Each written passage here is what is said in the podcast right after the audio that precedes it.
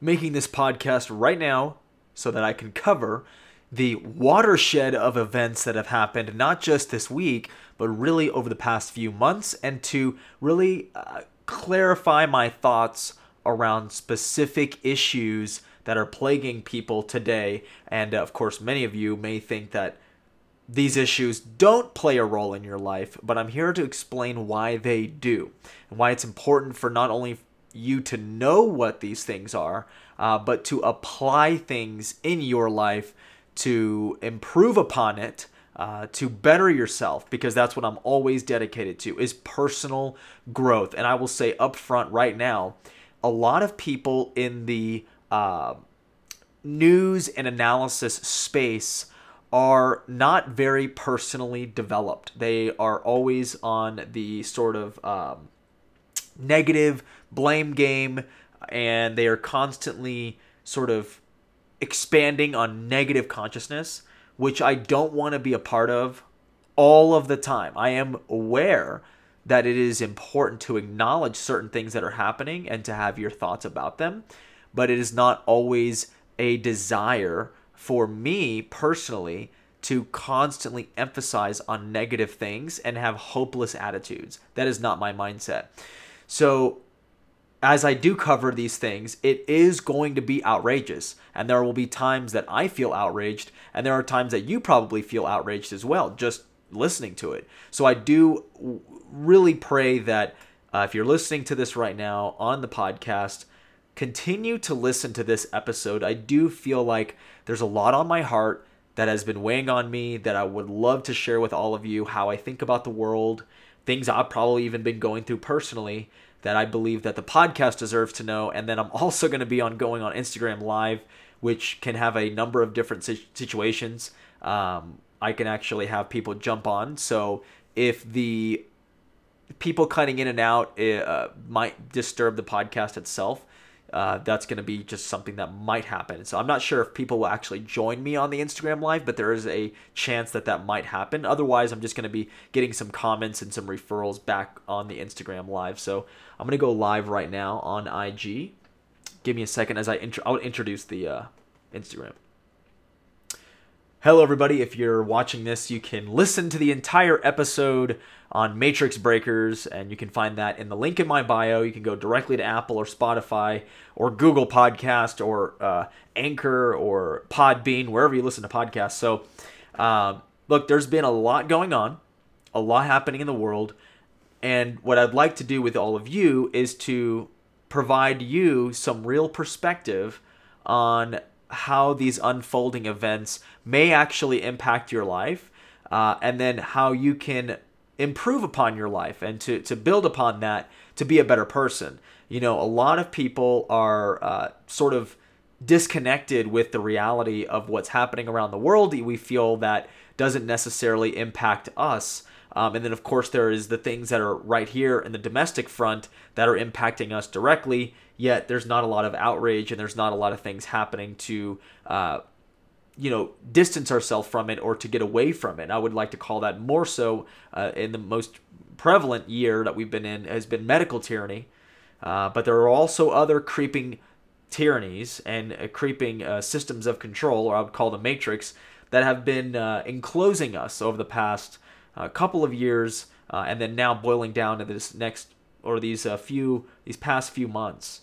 So it's very very important. And uh, look, I'm going to share with you guys my heart on a lot of issues, on a lot of things that we can we can all discuss. So if you're watching on Instagram, then feel free to chime in at any time on the comments. I would love to hear from you and uh, really just get your thoughts as well, because I really want this to be a podcast dedicated to having a good conversation with different individuals. And if you're listening to the podcast right now, then feel free to jump on and and uh, and comment or, or message me directly. You can talk to me and uh, let me know how you think on these specific issues.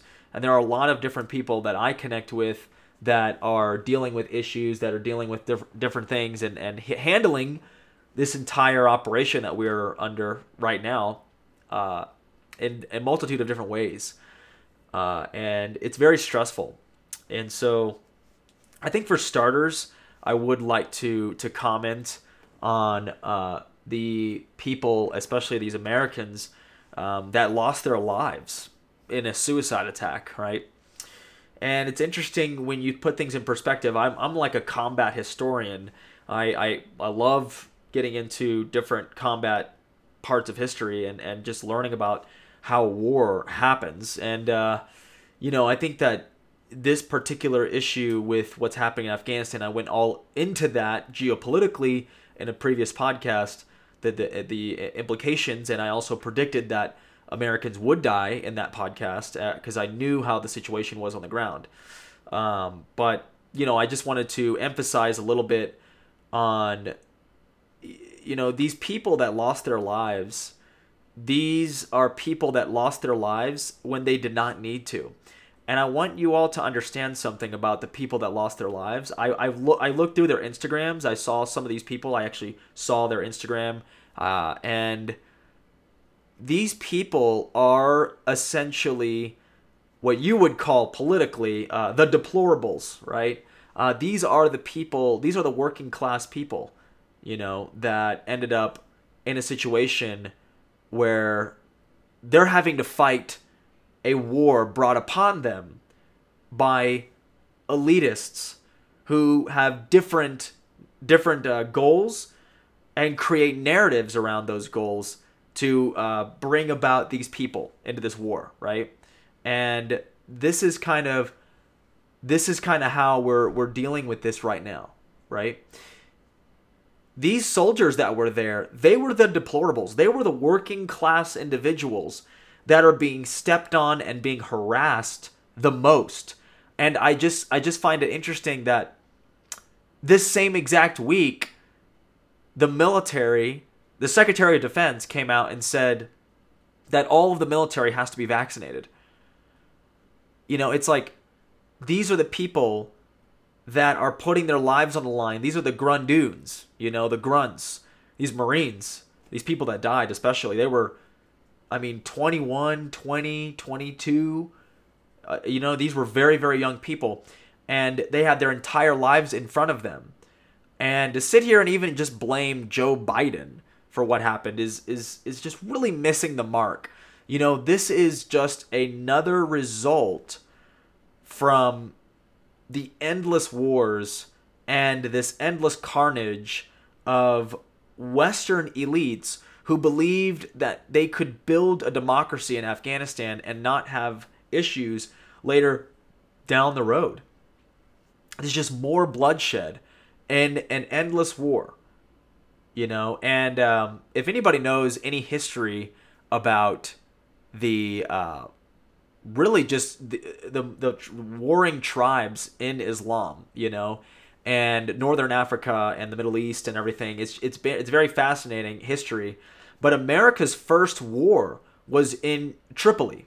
The Tripoli Wars uh, was the first war. It was when Thomas Jefferson was president of the United States. It was in, it was uh, he was the second president of the United States, and we've been at war with the Islamic religion, ex- Islamic extremists, if you will, uh, for since the country's been founded, which I think is very interesting. So you know there's a there's all these warring factions and different aspects of of you know this the religion of Islam and the people who practice it obviously.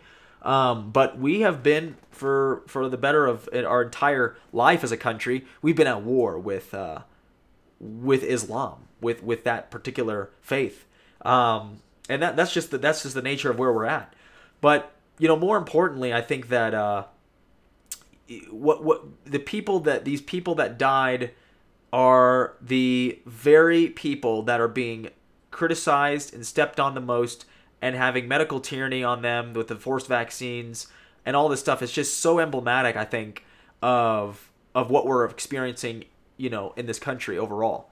Uh, just a a total uh, commitment by our western elites to constrict and to destroy the economy and the and the livelihoods really of uh, of Americans, of Australians, of British citizens, of European citizens, whereas the East, uh, I would even Japan, South Korea, uh, China, you know, these countries, uh, these countries are not in lockdown anymore.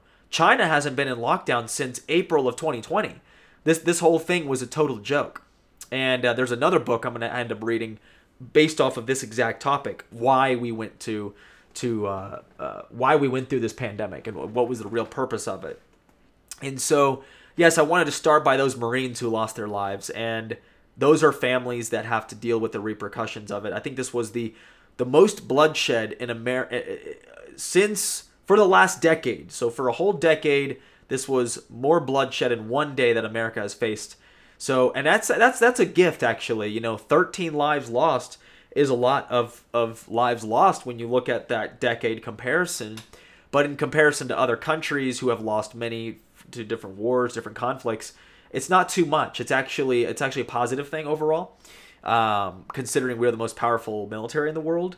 Um, and then obviously during Trump's reign of power, uh, we didn't really start any new wars. That's something that I think people overlook. We actually did not start any new wars under Trump. We we ended up going to war with ISIS, but ISIS was kind of already at war with us, and so we destroyed that caliphate for the most part, um, with different factions of it still surviving in different nations. Uh, but you know, it's kind of like it, it, it's actually decent to think about it like that. And so really shifting the conversation over into what we're experiencing with medical tyranny, it's obvious that people feel like it's a uh, it's endless and that people keep talking about it and that people just want it to be over with, right? Oh, I just want to get over it. Here's the problem. I don't know about you, but I personally know about now about 10 people that are either they've gotten COVID or they um, or they're just sick in general. Okay, and a lot of them are vaccinated, but even to those who I know are not vaccinated, from what I understand, this is just from what I'm reading and researching. The vaccinated people are creating the mutant strains, okay? And that is why people are, are getting sick in the middle of the hottest month of the summer, right? Why are people getting flu like illness in the hottest month in the summer? Can, can anyone honestly explain that to me? The only difference between this year and any other year is people have been vaccinated.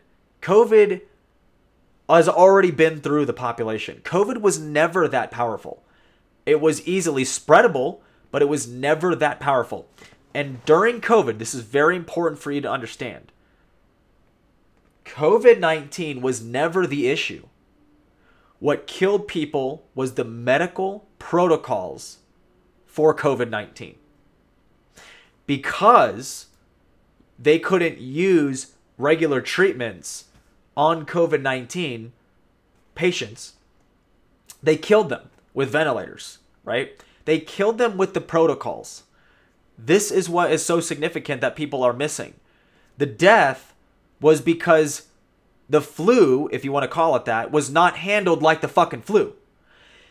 Because here's the key in the emergency authorization that was provided during the national emergency,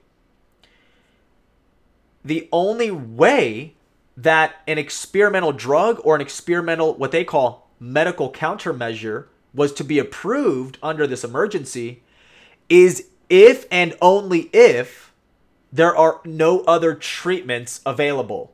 That is verbatim what the emergency authorization says.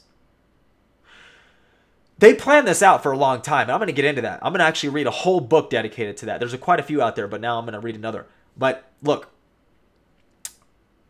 these protocols that were that were drawn down from this medical board, this medical tyranny that people had. It was those protocols that killed people.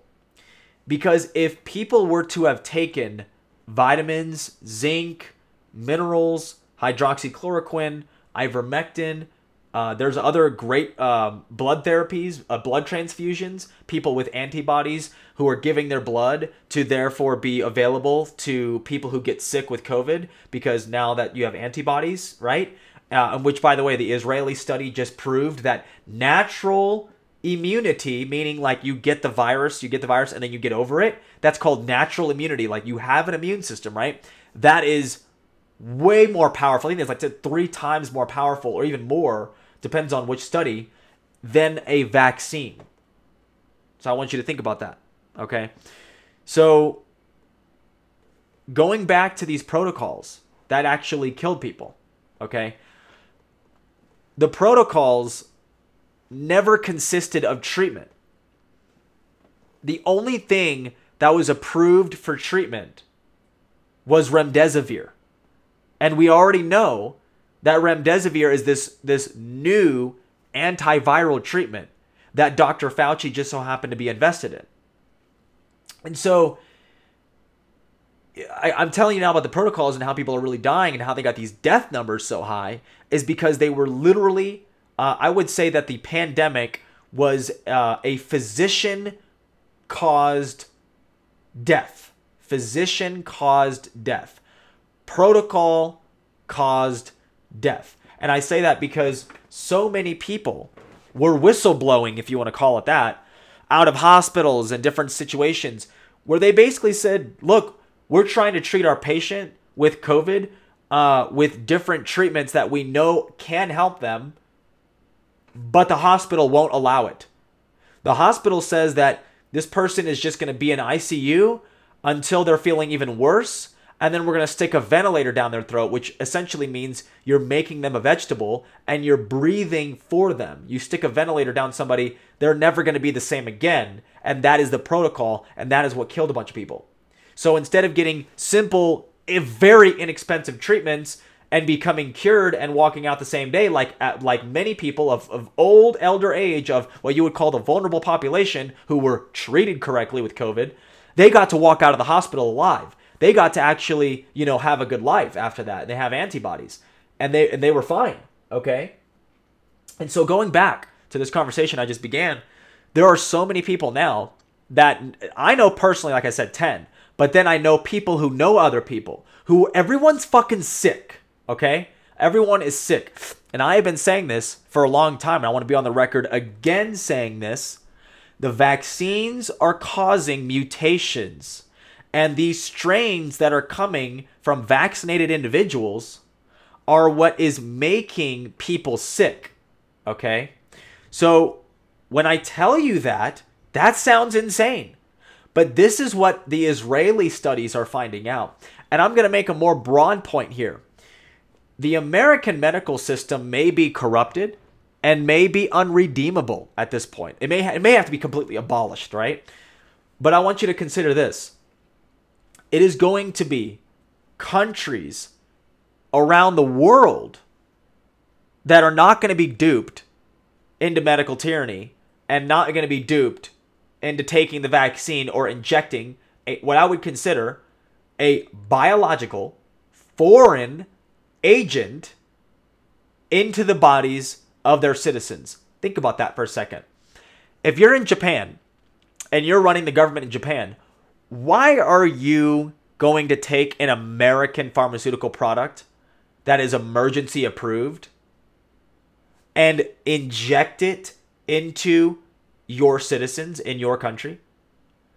Now, I understand you think everybody's in on the whole medical tyranny thing, but I can tell you that that is not the case. These plans to implement a medical tyranny, and more importantly, not just a medical tyranny, it's to control and consolidate wealth, okay, uh, with the different banking industries involved in this. When you have all this, it's really fun for them to plan things, but the execution is very different. So the Japanese scientists, who are probably the most well respected in the medical in terms of medicine, um, they're doing their own research on the vaccine and then vaccinated populations and this the health the, the health minister of Japan basically just came out and said if we just treat patients with ivermectin and vitamin C and zinc they're going to be a lot better. And so we don't want the vaccines because in the same day they came out and said that the vaccines were contaminated. Over 10 million doses of of the Pfizer vaccine were contaminated. So Japanese scientists are like oh gee this is really weird. I don't think we want any of this. So what I've been saying for a little while now is it's not going to be the American establishment that's going to blow the whistle on the vaccines. Like we're kind of hearing some people in America, obviously, blowing the whistle on the vaccines, obviously, and the the effects that are going to have on people, uh, the, the ailments that people are going to have, right? It's the international community that is fucking pissed because it is an American pharmaceutical product that is being dumped in Israel like a like a fucking Holocaust 2.0 basically, and they're we're injecting a foreign product that is unapproved in some far off country called America, and we're going to dump it on our citizens in Israel. I don't live in Israel. I'm just saying that if you were to do that, just think about what the Israeli scientists are going to do. Think about the implications of medical tyranny in the Israeli and Jewish population who were under medical tyranny in World War II and prior to it, right? In Germany and Poland uh, and other places, right? Where essentially Hitler's war machine was. And think about the implications of America dumping a pharmaceutical product that is to be injected into people's bodies in another nation. So so what's happening now is Israel's pissed, the Japanese are pissed, Russia never got the vaccine and they never would take an American vaccine ever because it's a national security risk. Think about that. China has their own vaccine. Why would they take a, a, a, biological agent and shove it in the arms of their Chinese citizens from an adversary, what they would call an adversary in America? It's obvious that they see it as a foreign biological weapon because that's what it is. Anybody who, even the inventor, Dr. Robert Malone, looks at mRNA technology and says, this is totally unapproved and shouldn't be in humans at all because he was a part of animal trials. He he invented the concept, okay? And even him, he's blowing the whistle on this stuff saying this is insane that people are doing this and especially on a mass scale. So, then when you have this Monday, they approved, quote unquote, I'll get into that in a second, the Pfizer vaccine, which is the vaccine that is the worst, has the mRNA technology in it, right? They decide to approve that one and leave alone the Johnson & Johnson, which is decent viral vector normal, not mRNA. And then you have Moderna, which will get the approval by the way. Moderna will be quote unquote FDA approved. But here's the key. There is no FDA approval on any of the Pfizer vaccines that are available at your Walgreens right down the street from your house. Those aren't approved. This is a labeling, this is literally fucking black magic, okay? That's the best way I can put it. The FDA approved drug from Pfizer starts with a C. It's a vaccine. God, I forgot what it's called. It, it's it's actually I can't even pronounce it. So if I even if I read it to you, I couldn't even pronounce it. That product is not available anywhere. Okay? That that product is not available anywhere. Here's the why they don't want the FDA approval. They don't want the FDA approval, Pfizer, because then when they are FDA approved, that means they are liable for damages, for death, for side effects, all that stuff. They're liable for it. So you're never going to get access to the FDA approved Pfizer vaccine. That's never going to happen. It may later, but right now it's not. So think about it like this the Pfizer vaccine that's available at your Walgreens right now, and that will continue to be available, that vaccination is not approved by the FDA. That is under emergency use authorization. Why is it under emergency use authorization? because there was no treatments for COVID 19 prior, but that's a lie. So the whole entire thing's a lie. See, because they needed all the legalese around it. Of course, you could have ivermectin. Of course, you have hydroxychloroquine. Colloidal silver is probably really good. Zinc, vitamin C. Uh, so many different treatments for COVID 19, but they couldn't have it. So the medical protocol kills people. They jack up these numbers. They vaccinate everybody just so you understand, everybody understand this, and I want you to come into a conclusion with it, is a lot of people were hating on Trump for bringing in the vaccines because we think it's terrible. I mean, again, I would agree. I don't think that vaccines are necessary, and especially coronavirus vaccine. It's never been necessary. The flu shot at your grocery store, it's it's always going to have to change. It's always new because they can't ever get the right mutation, and you're never protected from the flu if, even if you get the flu shot. This was general knowledge before COVID nineteen, the pandemic. Okay, but look, remember, in the planning documents that I've been over with you many, many times, those of you who are just listening brand new, you got to go back to all that. I was telling you that they've been planning this from about over a decade, but really 2017 was when they started vamp, revamping up the Johns Hopkins University, the CDC, the WHO. I mean, everybody was kind of getting with the program because they were about to launch the program. And in this program that they've laid out, the, the, Trump was not a part of the program. He wasn't a predictable part in this pandemic that they were going to implement in the world. So Trump winning the election did kind of throw a wrench in the situation, but they decided to pre-launch. This is from the best analysis. I'm going to read another book on this, but they pre-launched the pandemic. Okay, medical tyranny because it's all it's all going to come together. By the way, this is biomedic. This is a biomedical. This is um, this is a tyranny like we've never seen before. It's all happening right now, right? It's all it's all interesting in the way it's all unfolding. Again, like I said, execution is different from planning. See, evil, bad people can plan things all they want, and they do. I read their documents. I'm sitting here studying how they how they operate, but executing it is very very difficult. It's it can be different at times. And so, look, you have all of this. Trump, what he did was when he launched his Operation Warp Speed, he basically, instead of just going with Pfizer, Moderna, the larger pharmaceutical companies at the time, instead of just saying, "Hey, what what what do you have on this?" and let's make a vaccine and let's just work with one company. That was what was supposed to happen, but that didn't happen. See, the way that Trump throws a kink in things is that he basically makes it a competition. And he says, "Well, why don't we just get everyone to compete for making the vaccine the fastest?" The thing is that Pfizer and Moderna already had the patents for the for the vaccine. They needed the the scare tactics to be for at least uh, eight months, six months to eight months to a year. They probably wanted to be under lockdown. Remember, Dr. Fauci wanted it for two years, right? They said a vaccine wouldn't be available for two years. So I want you to think of all the medical tyranny that would have happened, right? So what happened with this competition was you had other vaccines available like the Johnson and Johnson. You see, the Johnson and Johnson wasn't a part of the plan. Okay, the Johnson and Johnson wasn't a part of the plan. So now that people are getting the Johnson and Johnson and saying I've been vaccinated, that's not a part of the plan. The elites planned for only mRNA. That's it. The the kill shot and only the kill shot. That's what they wanted. So the Johnson and Johnson coming out with the vaccine was a bit odd. And for them to use a normal virus vector to be completely traditional in a vaccine even though it's not going to work, whatever, at least it's not mRNA and it's not these different uh, technologies that we already know, biochemically, by the way, will cause all this long term damage. Okay?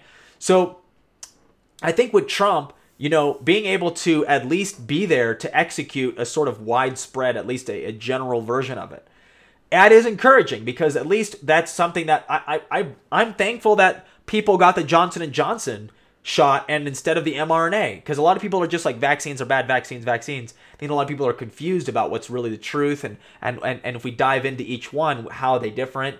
Um, and so I would just say that if you or someone you know, if they got the Johnson and Johnson vaccine, from what I understand, the only side effects from that can possibly be lower immunity.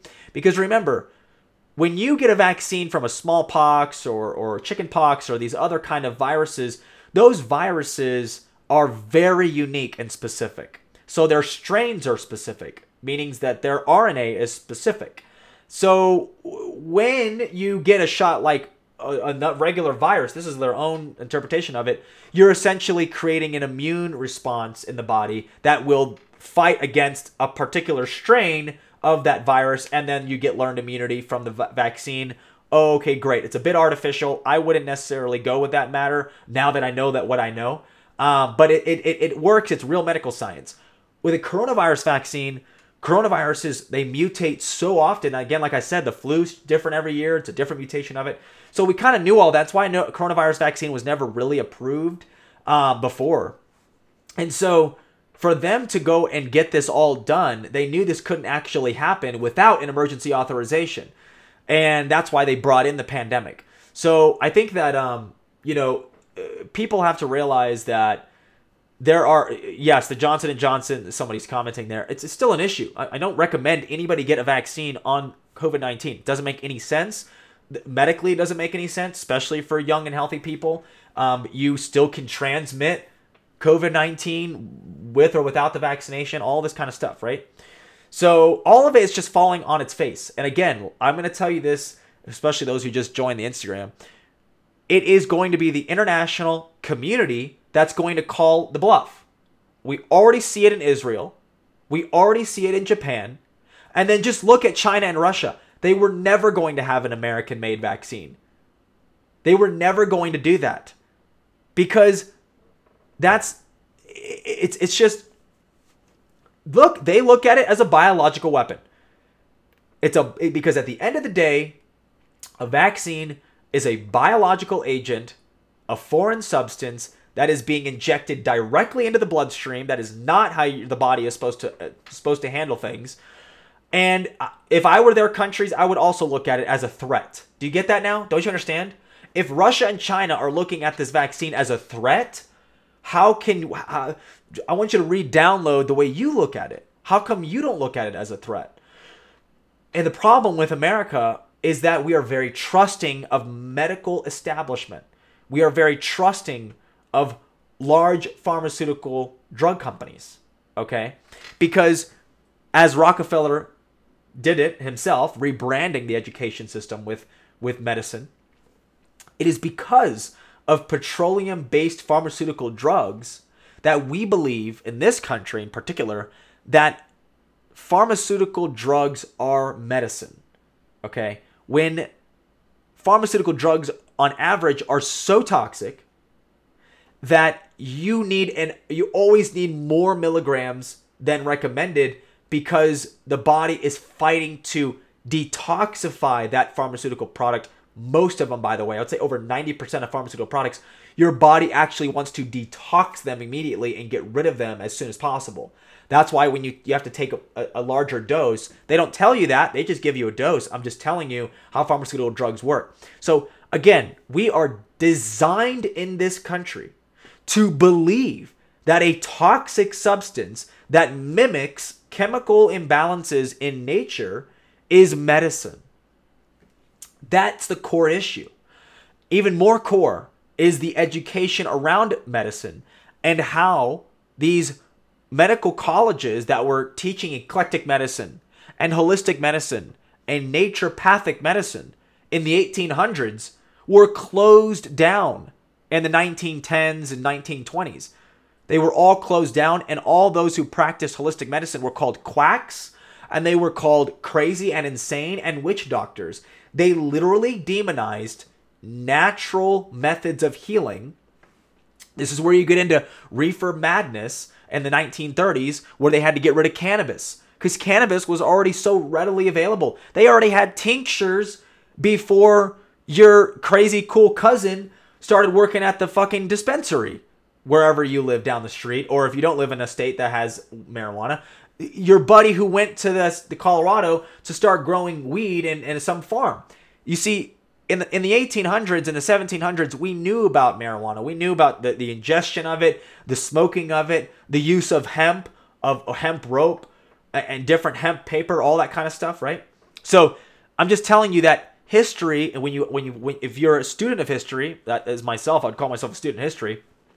When you start to realize why we are where we are, it's because certain elements of powerful forces and powerful influences have changed the way we think about particular things to where we can exist in a society today where you're arguing with people about whether you should or shouldn't take a biological agent that is not approved by anybody that you don't know the ingredients to truly because it's called a proprietary blend even though they tell you they think it's an ingredient so you have to inject this in your body and it became a thing where it's like oh let it be for the elderly let it be for the vulnerable and then again they progressed it and they progressed it and so i've been saying this from the beginning that it's not really necessarily about this vaccine and look guys the mrna technology from what i understand this is going to kill people has killed people already but that's just whatever. That's like inconvenience compared to what we're about to see.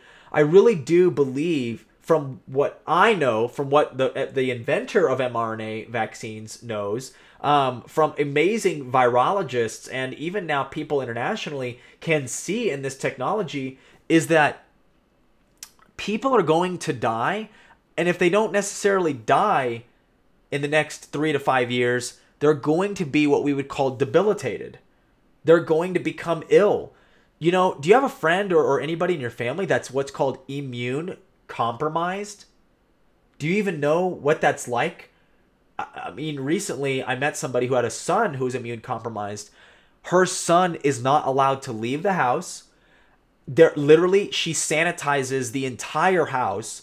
She has to like wash his hands, do all this stuff for him. She literally lives he lives in a bubble, okay? But she also lives with like literally like plastic gloves. She she told me this because she thought it was funny because she was wearing a mask and gloves, and we were having a conversation, and I was and she was like, "Oh, this is normal for me." I was like, "Oh, why is that?" She's like, "My son is immune compromised, so I've I've always lived with basically fear of viruses and stuff." Now, look, that's an unfortunate situation. But what's what what I understand about the mRNA technology in particular, not the Johnson and Johnson one, which has got its issues, but the mRNA technology in particular is going to cause people to lower their immune system. It's showing between 15 and 18% after the first shot, and after the second, you have you lose about 35% because what's happening with the mRNA technology is it is essentially it's rewriting your immune response to only attack this one strain of COVID-19. Whatever the information in the RNA that they inject into you, that's what your immune system knows how to respond to. Here's the problem.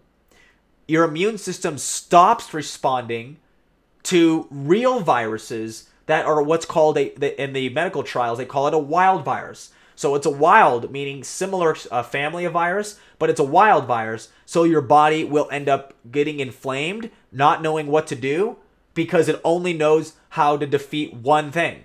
That's like going into the NFL that's like going to the Cowboys on the NFL team, okay, and literally convincing the, the, the Cowboys to only run three different plays and convincing them that these three different plays are going to win you the championship. And then, of course, they go back into the next season. This is where we're going now, the next flu season. So now your football team, your that inside your body, okay, they knew all these different hundreds and hundreds of plays, and they knew how to beat it. And, and, and your body is incredible, by the way, fucking amazing. Like I can go all into that stuff, cellular down to the just everything about it. It's so beautiful. I podcasts about the body. If you want to listen to something called um, l- listen to Ben Fuchs. There's a there's a there's I, I got interviewed a pharmacist who talks about the biochemical breakdown of the body and the function of the body. So your body is this incredible thing. So now the Dallas Cowboys are going into the next season. They only know three plays, and their opponents are going to just run over them. You get what I'm saying now? That is what's going to happen in this fall and winter. From what I'm understanding, from what I understand, I mean, I'm just I'm just a regular old person just spending hours reading stuff and, and researching stuff and listening to stuff and I'm taking things. I hear debates on these things. I hear different parts, different angles, perspectives. But from what I am un- gathering is you're going to have a lot of people that are going to be very debilitated. They're going to be what's called immune compromised. And if they're immune compromised, they have to basically live in a bubble. They have to basically live uh, uh under their means. So that that's kind of how I think about that in particular. And how do you prepare for something like that? You need good nutrition. Okay, I'm a big advocate for Youngevity products. I take their nutrition. Um, the Tangy Tangerine, the Pollen Burst, collagen, colloidal silver, um, just all these different elements. These are important things to start taking care of yourself. People need to start thinking more offensively about their health and their wellness in general. They cannot be living in fear. And the fact that we have to argue with our family members. I mean, my dad recently was just getting in contact with me, and he was debating the, my cousin, who is, I mean, she's a committed, really, she truly is committed to uh, what you, what you would call the leftist Marxist platform of of ideology. This I would call the left today statist, uh, authoritarian because they're not liberal. Liberal is like Thomas Jefferson liberal. That's liberalism. You know what I mean? I've got George Washington, one of the founding fathers here. But true liberalism does not exist anymore in what we would call in America the Democrat Party. There's different parties in different parts of the world that are listening right now, and they have they call it different. But look, my dad was in an, an argument with her, and she was able. She was just so disconnected with with with the fact that she's talking to family. You know, she was just so triggered with things and just so disrespectful that I was surprised. And that's what I was telling him was I'm just like, wow, I'm actually stunned that you caught up with a family member and they were so disrespectful and it was all about politics and it was stuff that was completely unrehensible. I mean, the fact that you have a particular political party, but in general you have a lot of people in politics or even just in positions of political power that want to implement medical tyranny uh, and then are implementing fiscal, financial, economic policies that are completely destructive to our everyday way of life. Th- this is unbelievable, and it's it's uh it's really uh what's the word I'm looking for? You can't. It's just unrecoverable. I mean, the ideas that are being put forth, th- that deal around our finances, that deal around our fiat currency, that deal around these biological weapons that are putting into our bodies, uh, that deal around uh, education and the children that are suffering right now because of the psychological attack on their their livelihoods. Okay, this is what I would consider an absolute insanity. Okay, and I don't know about you, but when I'm seeing children masked up at a store or wherever they're at, especially outdoors, how is that okay?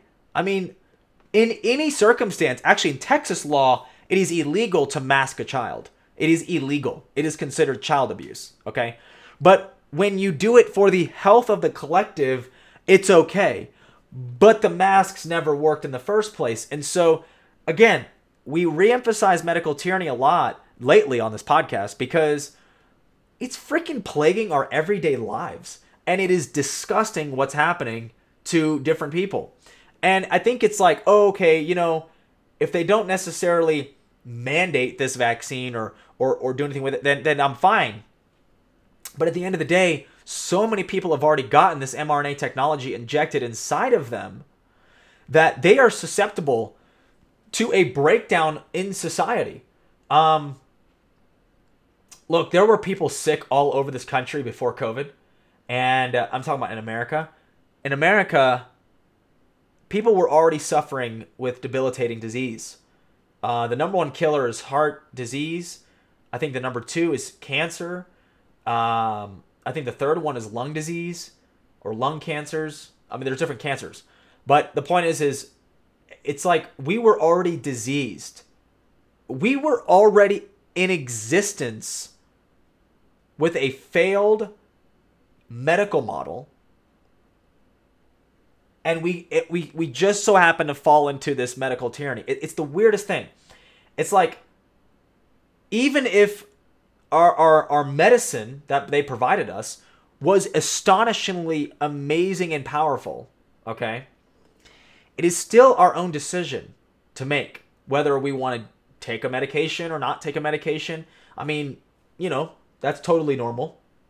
If somebody wants to do shrooms and you're like super overwhelmingly convincing that they're going to be so good for them, dude, it's still their decision whether they want to do shrooms or not.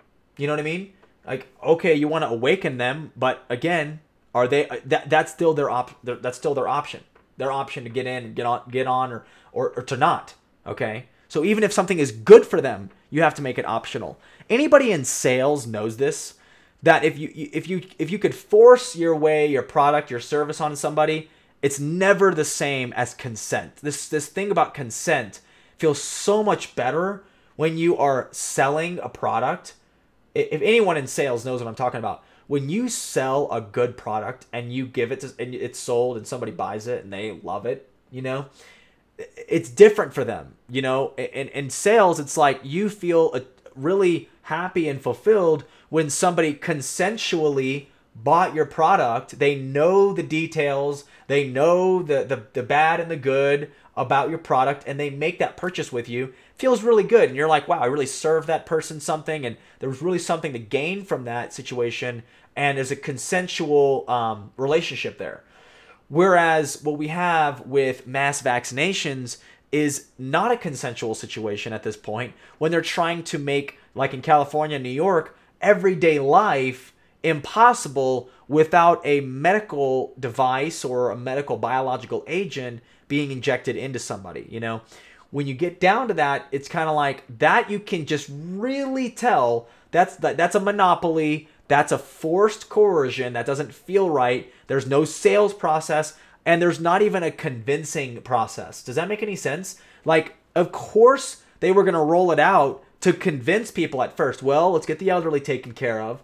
You know, they're vulnerable and we got to get the vulnerable population. And so, to society in general, everyone's like, yeah, you know what? I got to make sure that there's enough vaccines for like the older people to get theirs and so that I don't get mine. It was all a marketing tactic. Because then later it was like, okay, now it's available for people over this age of 65. Okay, now it's available for over 50. That's a marketing ploy, you know? That's a business.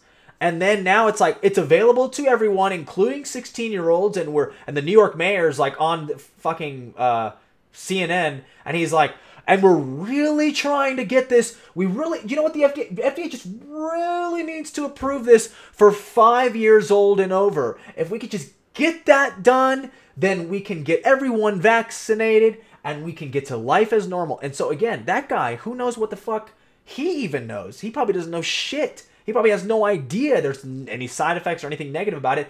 But I bet you, honestly, the New York mayor in particular, de Blasio, probably does know that it's a fucking nefarious thing. It's nefarious activity. It's negative. It's not good. It's it's it's a it's it's clearly something negative. Clearly. Um, and so you get to that point where it was salesy at first. Oh, we're marketing this. Oh, it's getting rolled out. To now it's like, okay, we got about, you know, 55%, 50 to 55% of the adult population in America vaccinated by convincing them it was the right thing to do. So now we just need to move into forcing it. And so this is what's happening now in uh, places like Australia, um, where you have a very low vaccine turnout. So about 25% people are vaccinated and they don't necessarily care for the vaccine. Again, think about it, guys. It's an, it's another country dumping a biological agent onto your citizens in your country and you're supposed to be taking something that is not approved in the fucking country of origin. Think about that. So, Aussies aren't taking it, they're at 25%, but yet the lockdowns are increasing over there.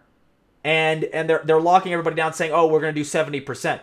So, what I what I mean also by the planners planning things and then the execution of it being sloppy, there are politicians right now in Australia that are really tripping because they're like, wait, why isn't everybody taking this thing that we convinced them was good for them? Now we're trying to lock everything down. And we told them if they get it, that then we will open back up, and they're not getting it. And so now it's like you could just tell that there's almost a gun to their head at these politicians in, in Australia. You can just look at their press conferences and different aspects of uh, the elements of the Australian government right now. Clearly, the Australian government, just like Biden is not running the White House, they're not running the uh, the Aussies. I mean, they're not even running any part of their government either. You could just tell that they almost are being run by somebody else, right? Or ulterior motives. And you know, the people are kind of rising up there. Well, they're rising up in a big way, and they're making headway. And there's different there's now policy changes going on there because people are just refusing to acquiesce. And I don't blame them. Obviously, I am uh, applauding these people doing that. And you see other nations across the world, they're all implementing this thing. And I think what this does in general is it sets a precedent for medical tyranny and other forms of tyranny, like financial tyranny, uh, tyranny that revolves around commerce. Uh, I would say commercial and and as, uh, commercial access to the markets. You know, these are going to be things that people are going to be dealing with now is the idea that you cannot live a normal life without acquiescing and submitting to some part of a system of tyranny that is so wide ranging, so powerful, that it's convinced the, the, the a wide ranging part of the public that it's good for them. So, look, I mean, this is this is kind of where we're at, and um, you know, I've had some people popping on the Instagram, which I appreciate you guys tuning in. And for those listening on the podcast, it's like uh, there's so much that's happening now and unfolding. And you can just see that the demise of, of the United States in particular, you know, this country is undergoing um, humiliating defeat in Afghanistan on purpose. Um, and I think that that purpose of that humiliating defeat is because the world is being reorganized to a Asian Pacific domination, especially in China, and that the Chinese are going to start to run places like Afghanistan and they're going to start to play a larger role in the world. And what's really unfortunate is that the globalists decided that China was going to become the economic engine because even the economic prosperity that's available there, it's only really available to the party members of the Communist Party of China. And so globalists were able to trust that the Chinese weren't going to get uppity with financial and economic power. The US, however, does have the world reserve currency being the US dollar, but even that is going to make a, a very difficult transition, I believe, in the next five years. And that's going to be a really scary place to be for Americans if we ever get uh, lose our status as the world reserve currency.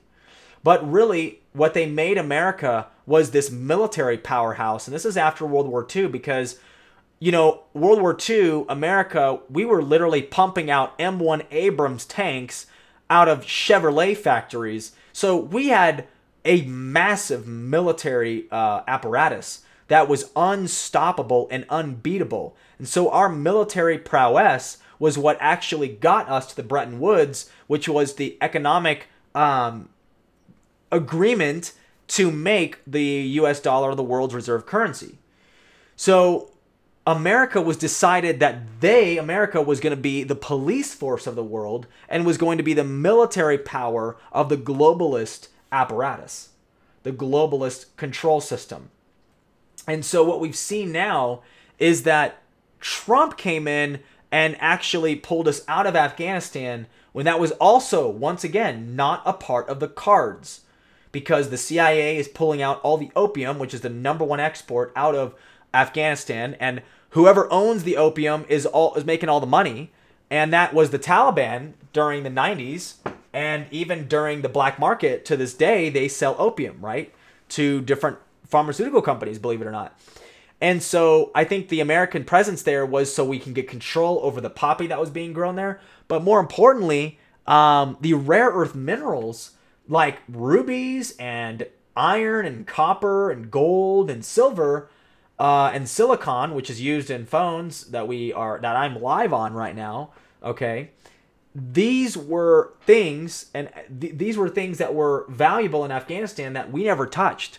China was already mining there, and I've went into this in the podcast, the Chinese connection with the uh, the Afghanistan landmass and the the border with Afghanistan, all these different elements that China was relying upon when it comes to their economic development there.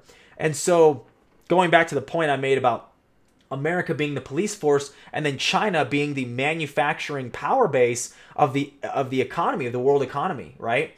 Well, China obviously has their own agenda. And so because they have an economic prowess, whereas we had a military prowess, the Chinese are using the economic prowess, the economic uh, uh, productivity, and the economic uh, leverage that they currently have to influence other nations that are bordering, that are neighboring them, but also other nations, including America and Canada and Mexico and, and South America. They are utilizing economic policies where Trump, when he got in office, he did the same exact thing. He renegotiated the trade deal with Canada and with Mexico to reposition America into an economic powerhouse as well as a military powerhouse. And that's why he was taken out because that was not a part of the plans. That is going against what the globalists wanted. They don't want anything manufactured or made in America, even though that's what made America great. That's what made America very, very powerful. But Again, Bretton Woods, after World War II, Europe is destroyed. Those European powers were so powerful. China was completely obliterated. It wasn't until Mao Zedong came into power, which was do- done by the CIA, which was done by um, what was it? Which Rockefeller? I forgot which Rockefeller, but the Rockefeller that was alive during that time. And you know, we come down to the aspects that we've built up China and now we're watching Afghanistan fall, and now Afghanistan, the Taliban, literally meeting with China in July. They've made their alignments, they've made their agreements with China that China is going to continue to mine the rare earth minerals out of there. And here's what's most important. And those of you listening now, the podcast that did not listen to my Afghanistan podcast, and somehow, some way, you're listening this far in this podcast, I will tell you something. There's a bill in Congress right now. They call it infrastructure. It is requiring all cars in America to be electric by 2030. Here's the thing with that. You may think, oh my gosh, yeah, that's great. We need all to be electric. No. Here's the problem. Number one, America has more oil in Texas than all of Russia. So when you just try to get rid of this idea of gasoline powered cars, which again, I'm, I'm a fan of new technology, but when you just try to burn your house down before your new house is built, that's called being retarded. Okay? That's a very simple way of putting it. Here's the second issue with this idea of battery powered cars only in America. Think about this America does not mine lithium. Lithium is what goes into your fucking batteries. Remember lithium batteries? You ever been marketed that? Lithium batteries, all that stuff. So, lithium is a mineral, one of the rare earth minerals actually, in Afghanistan. Okay? So, why? Just tell me. Oh, oh, oh, I want you to guess real quick. How much of the global market share does America have in lithium, the very element needed to make electric cars possible? Guess how much control of a global market we have in America? If you guessed, less than 5%, you'd be right. It's 2%.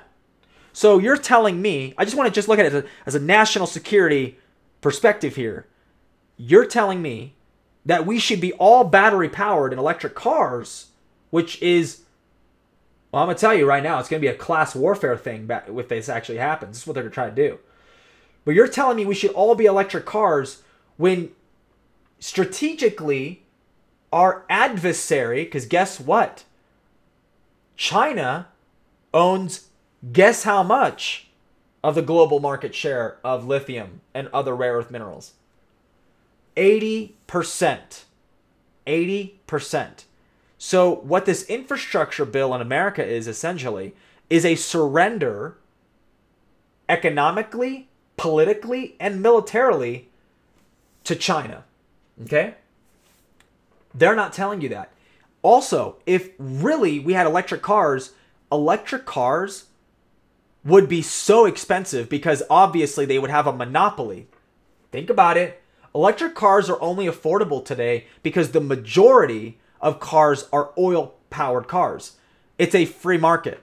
So electric cars have to compete fairly. And if they're less expensive or about about the same, but they save you on gas and you can do electric, fine, whatever. Get your coal powered car. That's fine with me, right? But here's the problem. If they become a monopoly where there's only electric cars in the future in America, and then we don't have access to lithium, and China squeezes us at any point in time economically, we're basically going to have a shortage of cars we're not going to have any cars at all.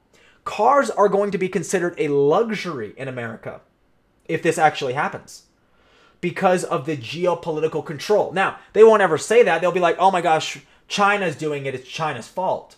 But it's like, no, it's your fault, dumbasses. You made a bill where you put government oversight over the car industry and said you need to only make one particular powered car. Am I a fan of electric cars in general? Absolutely. Do I believe that we should get off oil powered cars and be completely electric, which is coal powered, by the way? Coal powered? Fossil fuels? No, I don't think that at all. I think that's stupid. Okay? It would be economic suicide. And this is what people have to understand about that. So now you're connecting dots. So with Afghanistan falling out of American hands, it's not just American hands, it's the Western powers.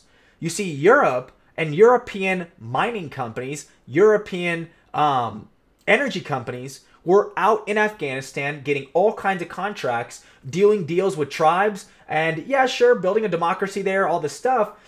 But the problem is that look, there's all these companies that were uh, that were profiting from taking all these rare earth minerals out. Essentially, what we're experiencing in places like Afghanistan is a modern day colonialism. And this is the new way of colonialism. It's it's called building a democracy where really you're essentially you're building something that wasn't there in the first place and the people there, especially like in Afghanistan, very tribal, you know, they have their own agreements and look, I mean, American soldiers would famously tell these stories about how they would actually be uh, there in some tribal area or in a village and there would be rubies just sticking out of the mountainside you know, probably like tens of thousands of dollars of wealth. And these people would just be herding their goats in the village and they just, they could care less about that ruby sticking out in the mountain. They have no idea in many cases the connection with that mineral, that, that ruby, that jewel is what it is, could be worth so much money on the world market, right? And so it's it's countries like these Western powers, especially, uh, and and of course now we know China's doing the same thing in a big way in their own colonialism called the Belt and Road Initiative. So no one here is uh, without guilt, but it's like we go into these countries for the purpose of taking natural resources because it's like, hey, we're convincing them that this could make them a lot of money, but is it really what's best for that country? Is it really what's best for that native those native people? You know, that's up for debate. And so now in Kabul, for example, you went from a, a, a city that had about 600,000 people when when we invaded in tw- uh, in uh, in 2001 to now Kabul has 4 million people. In many cases, a lot of the politicians and the people that were in positions of power there and also in corporations there were Western educated, meaning we had Afghans coming to Yale and Princeton and, and New York University and Washington University, getting educated in America, getting educated in Oxford, London, you know, getting educated all throughout Europe, and then we put them back into that country, and then they're like, okay, we're, we're we've you're now westernized, you're westernly educated, and you're now going to reproduce a democracy here. So we breathe demo- democracy, we breathe life into these countries, but we're doing it in a way so we can organize it. Here's the worst part about it America in particular because we're the fiat currency of the world and because we can print endless money and because you have people in uh, military industrial complex like Raytheon and you have um, Boeing and Lockheed Martin and other weapons manufacturers. Look they were making all the money out of there and it was our tax dollars that were being spent there. And this all has to be paid back by the way. And you have japanese banks and chinese banks buying government uh, bonds the treasury bonds that we're putting out there. So it's not just the Federal Reserve printing all this money, but it's also the the Chinese, the Japanese, and, and even is Israel in many cases, they're buying up our debt. So we are not only just owing money to the to the Federal Reserve, which is privately owned, by the way, um, but we all, we also owe money to China. We are literally indebted. Anybody knows? Have you ever been in debt before? You're probably in debt right now. How does it feel to be in debt? You, you're indebted to somebody. You have credit that you use that you have to pay back. This is how America has been established. And so the worst part of the Afghanistan situation is that America never got any of the resources out of there.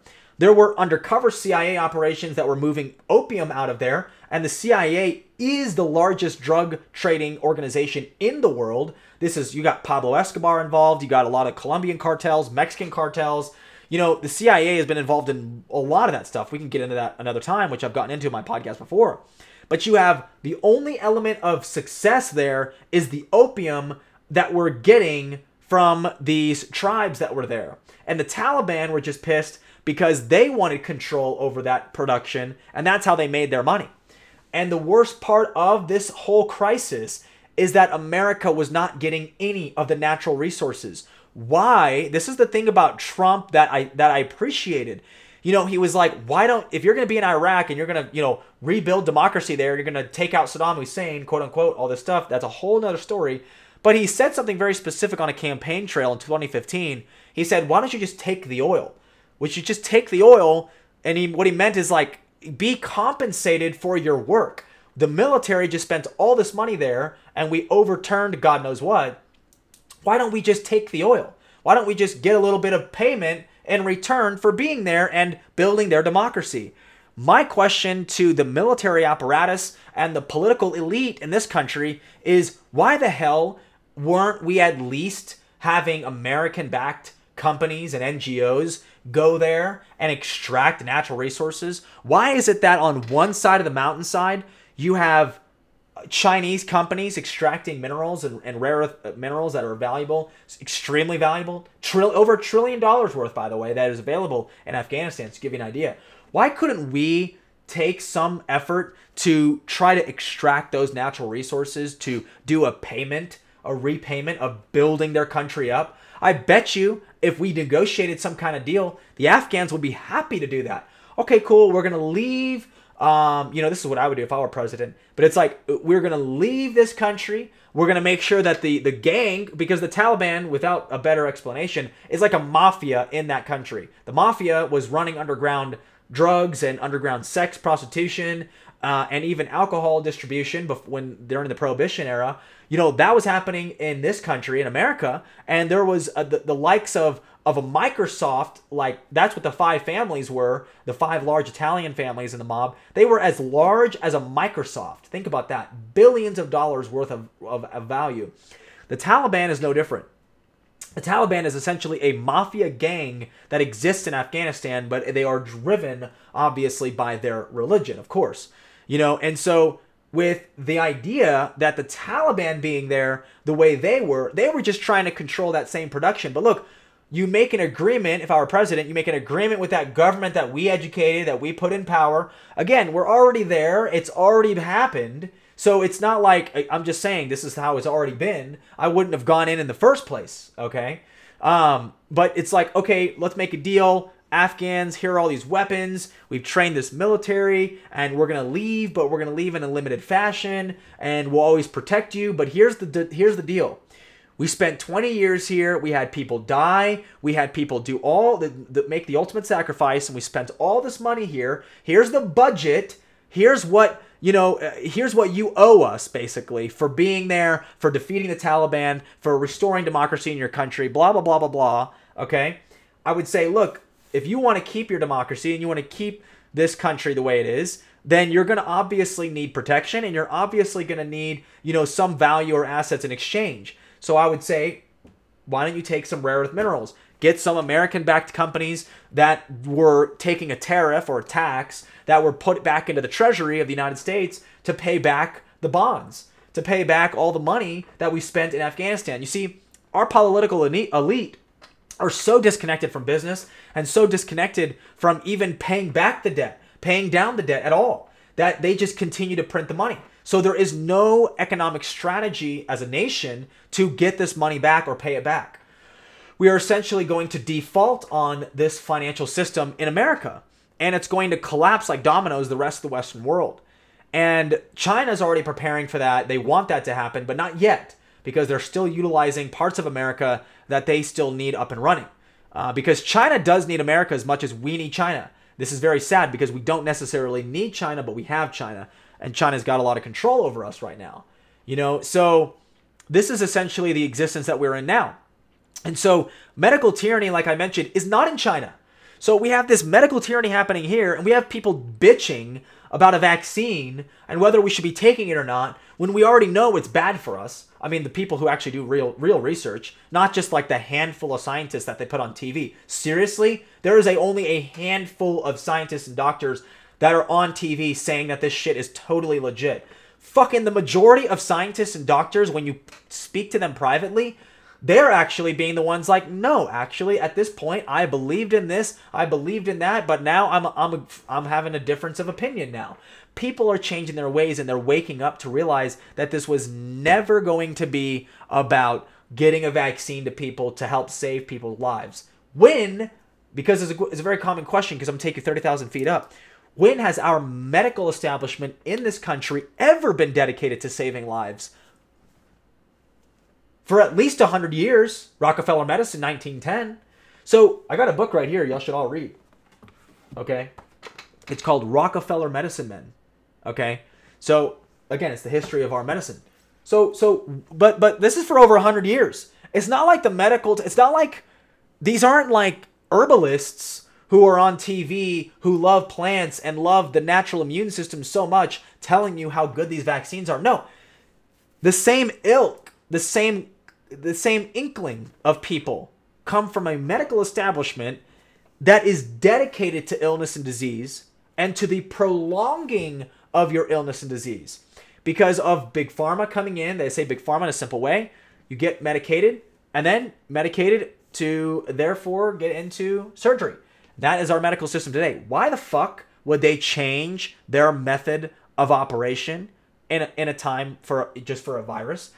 They never would because the allopathic med- medical model in general is designed for death. It is designed for a healthcare system that's already broken. Here's the good news we have access to supplementation.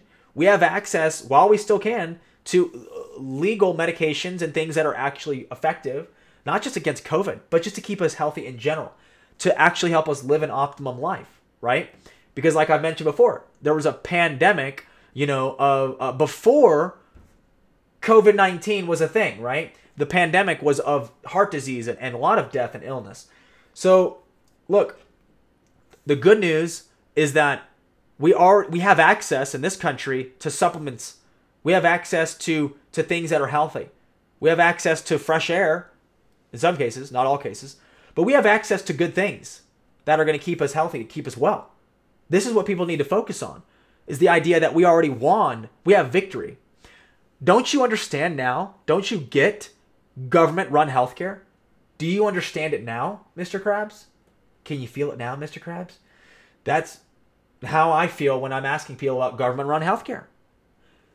You see, if we had government run healthcare, which was a big thing in Obama's term, if we had that done in 2009, 2010, and let's just say that the government had full control over medicine in this country, where there were no private doctors and there were no private hospitals, that every element of medicine was government run, imagine that catastrophe during COVID. You get it now? That would have been awful. So to sit here and try to say that Medicare for all or any of it, it's a lie. I've never said it not just because, oh, it's going to cost too much, blah, blah, blah. No, no, no. Screw all that for a second. The medical system that the government wants to provide you for free is broken and is dedicated to making you ill, is dedicated to bankrupting you. Okay, yeah, the medical model today is very, very expensive. But the more and more they try to make it a monopoly, the more and more expensive it's going to be.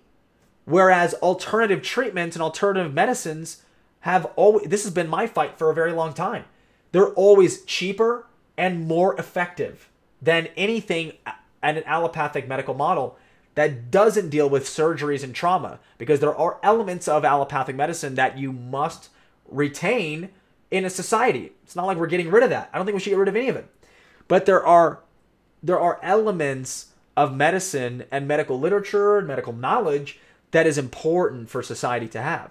And to try and alienate that and then to have it government run, this is the awful part, to have it government run would create a monopoly system because that's what government run means. Government run, people hate capitalism for some reason.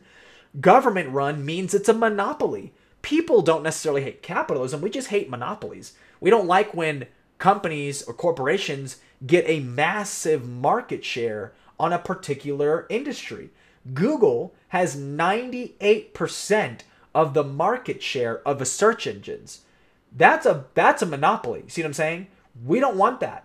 Free market would be hey, go to DuckDuckGo. So we don't have government run healthcare. That is a success in America. Because if we did, it would be even worse. So there are really things, I'm just telling you right now, this has been over a decade, probably about a decade and a half of planning going into. Uh, there were certain elements that had to be in place, like government run healthcare, the vaccines being just, you know, Pfizer, you know, that's it, and Moderna, those were the, supposed to be the only ones, okay? Just so you know. So it's like there were certain plans that have been disrupted along the way but they released COVID 19 thinking that they could successfully get this done and actually get everybody on board with the medical tyranny, but it's not really working. And and what's happening is like, yes, they had us in 2020. 2021, the vaccine, it seems like they're getting mandates through. There seems like there's some powerlessness there, but we have a lot of local governments and we have a lot of things and, and statewide in America at least uh, fighting back, you know, saying, no, this is medical tyranny. We're not going to have it. So nobody's on the same page with this. And that's the best news is that there's a debate happening. The best news is that there is a dialogue. The best news is that there are arguments about this. Because if there weren't, there would be too much conformity. And conformity leads to our death in terms of intellectualism, in terms of individualism, in all our different ways. So, you know, there's a lot of uh, bleak things to look at. There's a reorganization of the economy with this Afghanistan collapse and China moving in, Russia moving in, and also the humiliation in America is also going to lead to uh, the Chinese invasion possible possibility uh, of Taiwan. So there are elements, and there are uh, well, yes, there are elements of a chessboard on the world stage that are being moved around right now. And Americans need to understand that we cannot just live willy nilly around this stuff. We have to really wake up. And the first thing we got to do is get rid of the medical tyranny and just, you know, get past that because that is so, that is bogging us down. It is bogging us down. So we have to get past that, stop with that bullshit. And honestly, the uh, political dialogue in this country is so far out of control. They're, they're, they're not speaking on the real issues. That's been my thing with politics is, you know, like I said earlier in the podcast, my dad calls me, tells me about my cousin that's arguing with him about politics. And I'm like, for somebody who my cousin is, for somebody as passionate as they say they are about politics, they still don't know what the fuck is going on. These people, even if they're passionate about it, they still don't know. I would say the same thing about conservatives. There are certain pages I'll follow on Instagram or just people out here somewhere, and they're just everything is just mainstream, and your your outrage is is always going to be whatever they say it is for the day. So if you're hating on D- Joe Biden for some reason, you're fucking way off the mark. I'm just giving you a hint, okay? The the the the the powers that be that are controlling him and that are controlling the world stage, they don't care that you fucking hate Biden, that you're making a fucking TikTok about Biden. They don't give a fuck. They put these political people in power. And so and again, that's not to say it's hopeless because I'd like to think the way I've looked at the Trump years for the 4 years is that Trump was not a part of their plans. Did he go along with some of their things? Did he do some things that lined up with what they wanted? Absolutely. You have you have a, you have a bureaucracy that's in power. Look at Fauci. Fauci, the, the, the, the problem isn't even, in many cases, it's not even our government politicians in particular. It's these bureaucrats that have been in power regardless of what political affiliation they've had or what political party has been in power. They've been in their position for longer than God knows how long, right? in particular Dr. Fauci, 40 plus years, 40 plus years at the position that he's at. I mean, that is incredible. So, in many ways, when we get an executive in power, which the executive branch is way too overpowered to begin with right now, but if we get an executive in power, we want this executive to fire fucking the top brass. Like the military that's in charge of the Afghanistan issue right now, every single general, maybe even five star to about the two star or three star level, honestly should be fucking fired. And there's a lot that I could say about that. There's a lot I could say about militarily what could happen in Afghanistan that could be different, that could easily turn the tide. And by the way, there are secret operations happening with American citizens who were special forces or uh, or Green Berets eh, or d- different elements of our military that are conducting missions in Afghanistan to save American lives right now. They're working. They're not working with the military, but they're working aside with them. They're working in terms of having uh, communications with them. But these people are on their own dime, paying their own money to get people out of Afghanistan. I mean, this is what the American people are built on. So it's very powerful what's happening there. But again, like I said, the overall gist of it is that is a reorganization of that economy. And I'm going to tell you right now, the next thing that's going to drop is countries like Israel, is countries like Japan, which they're already doing. Um, yeah, Tim Kennedy, exactly. Tim Kennedy's a big. That guy's doing a lot of work there. But there are uh, elements now that are going to have international outrage, and it's going to deal not with necessarily medical tyranny in particular. It's going to deal directly with the vaccines. That's the next thing that's going to drop. The vaccinations are the bioweapon. And when nations like Israel, who have dealt with Holocaust style things, not the country of Israel, of course, but Jews in general, they have a heightened skepticism of these kinds of things, like a biological agent being injected into you. So you're going to see people like in Israel. You're going to see the people in South Korea and Japan and places in Europe, obviously the French. Uh, the French are like this this like exquisite and smart, intelligent, high IQ Europeans. They they pride themselves on intellect. And that's why a lot of them aren't taking the American made biological pharmaceutical product. And so with all this kind of happening now, there's going to be an international outrage. Now, American media will may will not cover it. I'm going to say will not because they probably won't. They won't cover what's going to be done, but I believe there will be sanctions and I believe that Pfizer, really Pfizer and Moderna and then of course those investors like Bill Gates and Dr. Fauci by the way, and there's other elements that are in power there. I believe that they should be put on international court uh, and put on trial. This is what should happen, and you're gonna see nations call for that. Don't just think that this is this world tyranny is gonna fucking go by because it's not. I'm telling you right now, it's not to happen because you need everyone to agree, and with everybody changing their tune, it's to be changing big time in terms of each individual country. So it's all to be different. So this is all I kind of wanted to share with you guys today. I think that that's kind of a wrap on uh, on this current events update, I guess you could call it. And if you're on the Instagram, I love you and I appreciate you tuning in. And then, of course, on the podcast, we've got different elements of you guys tuning in.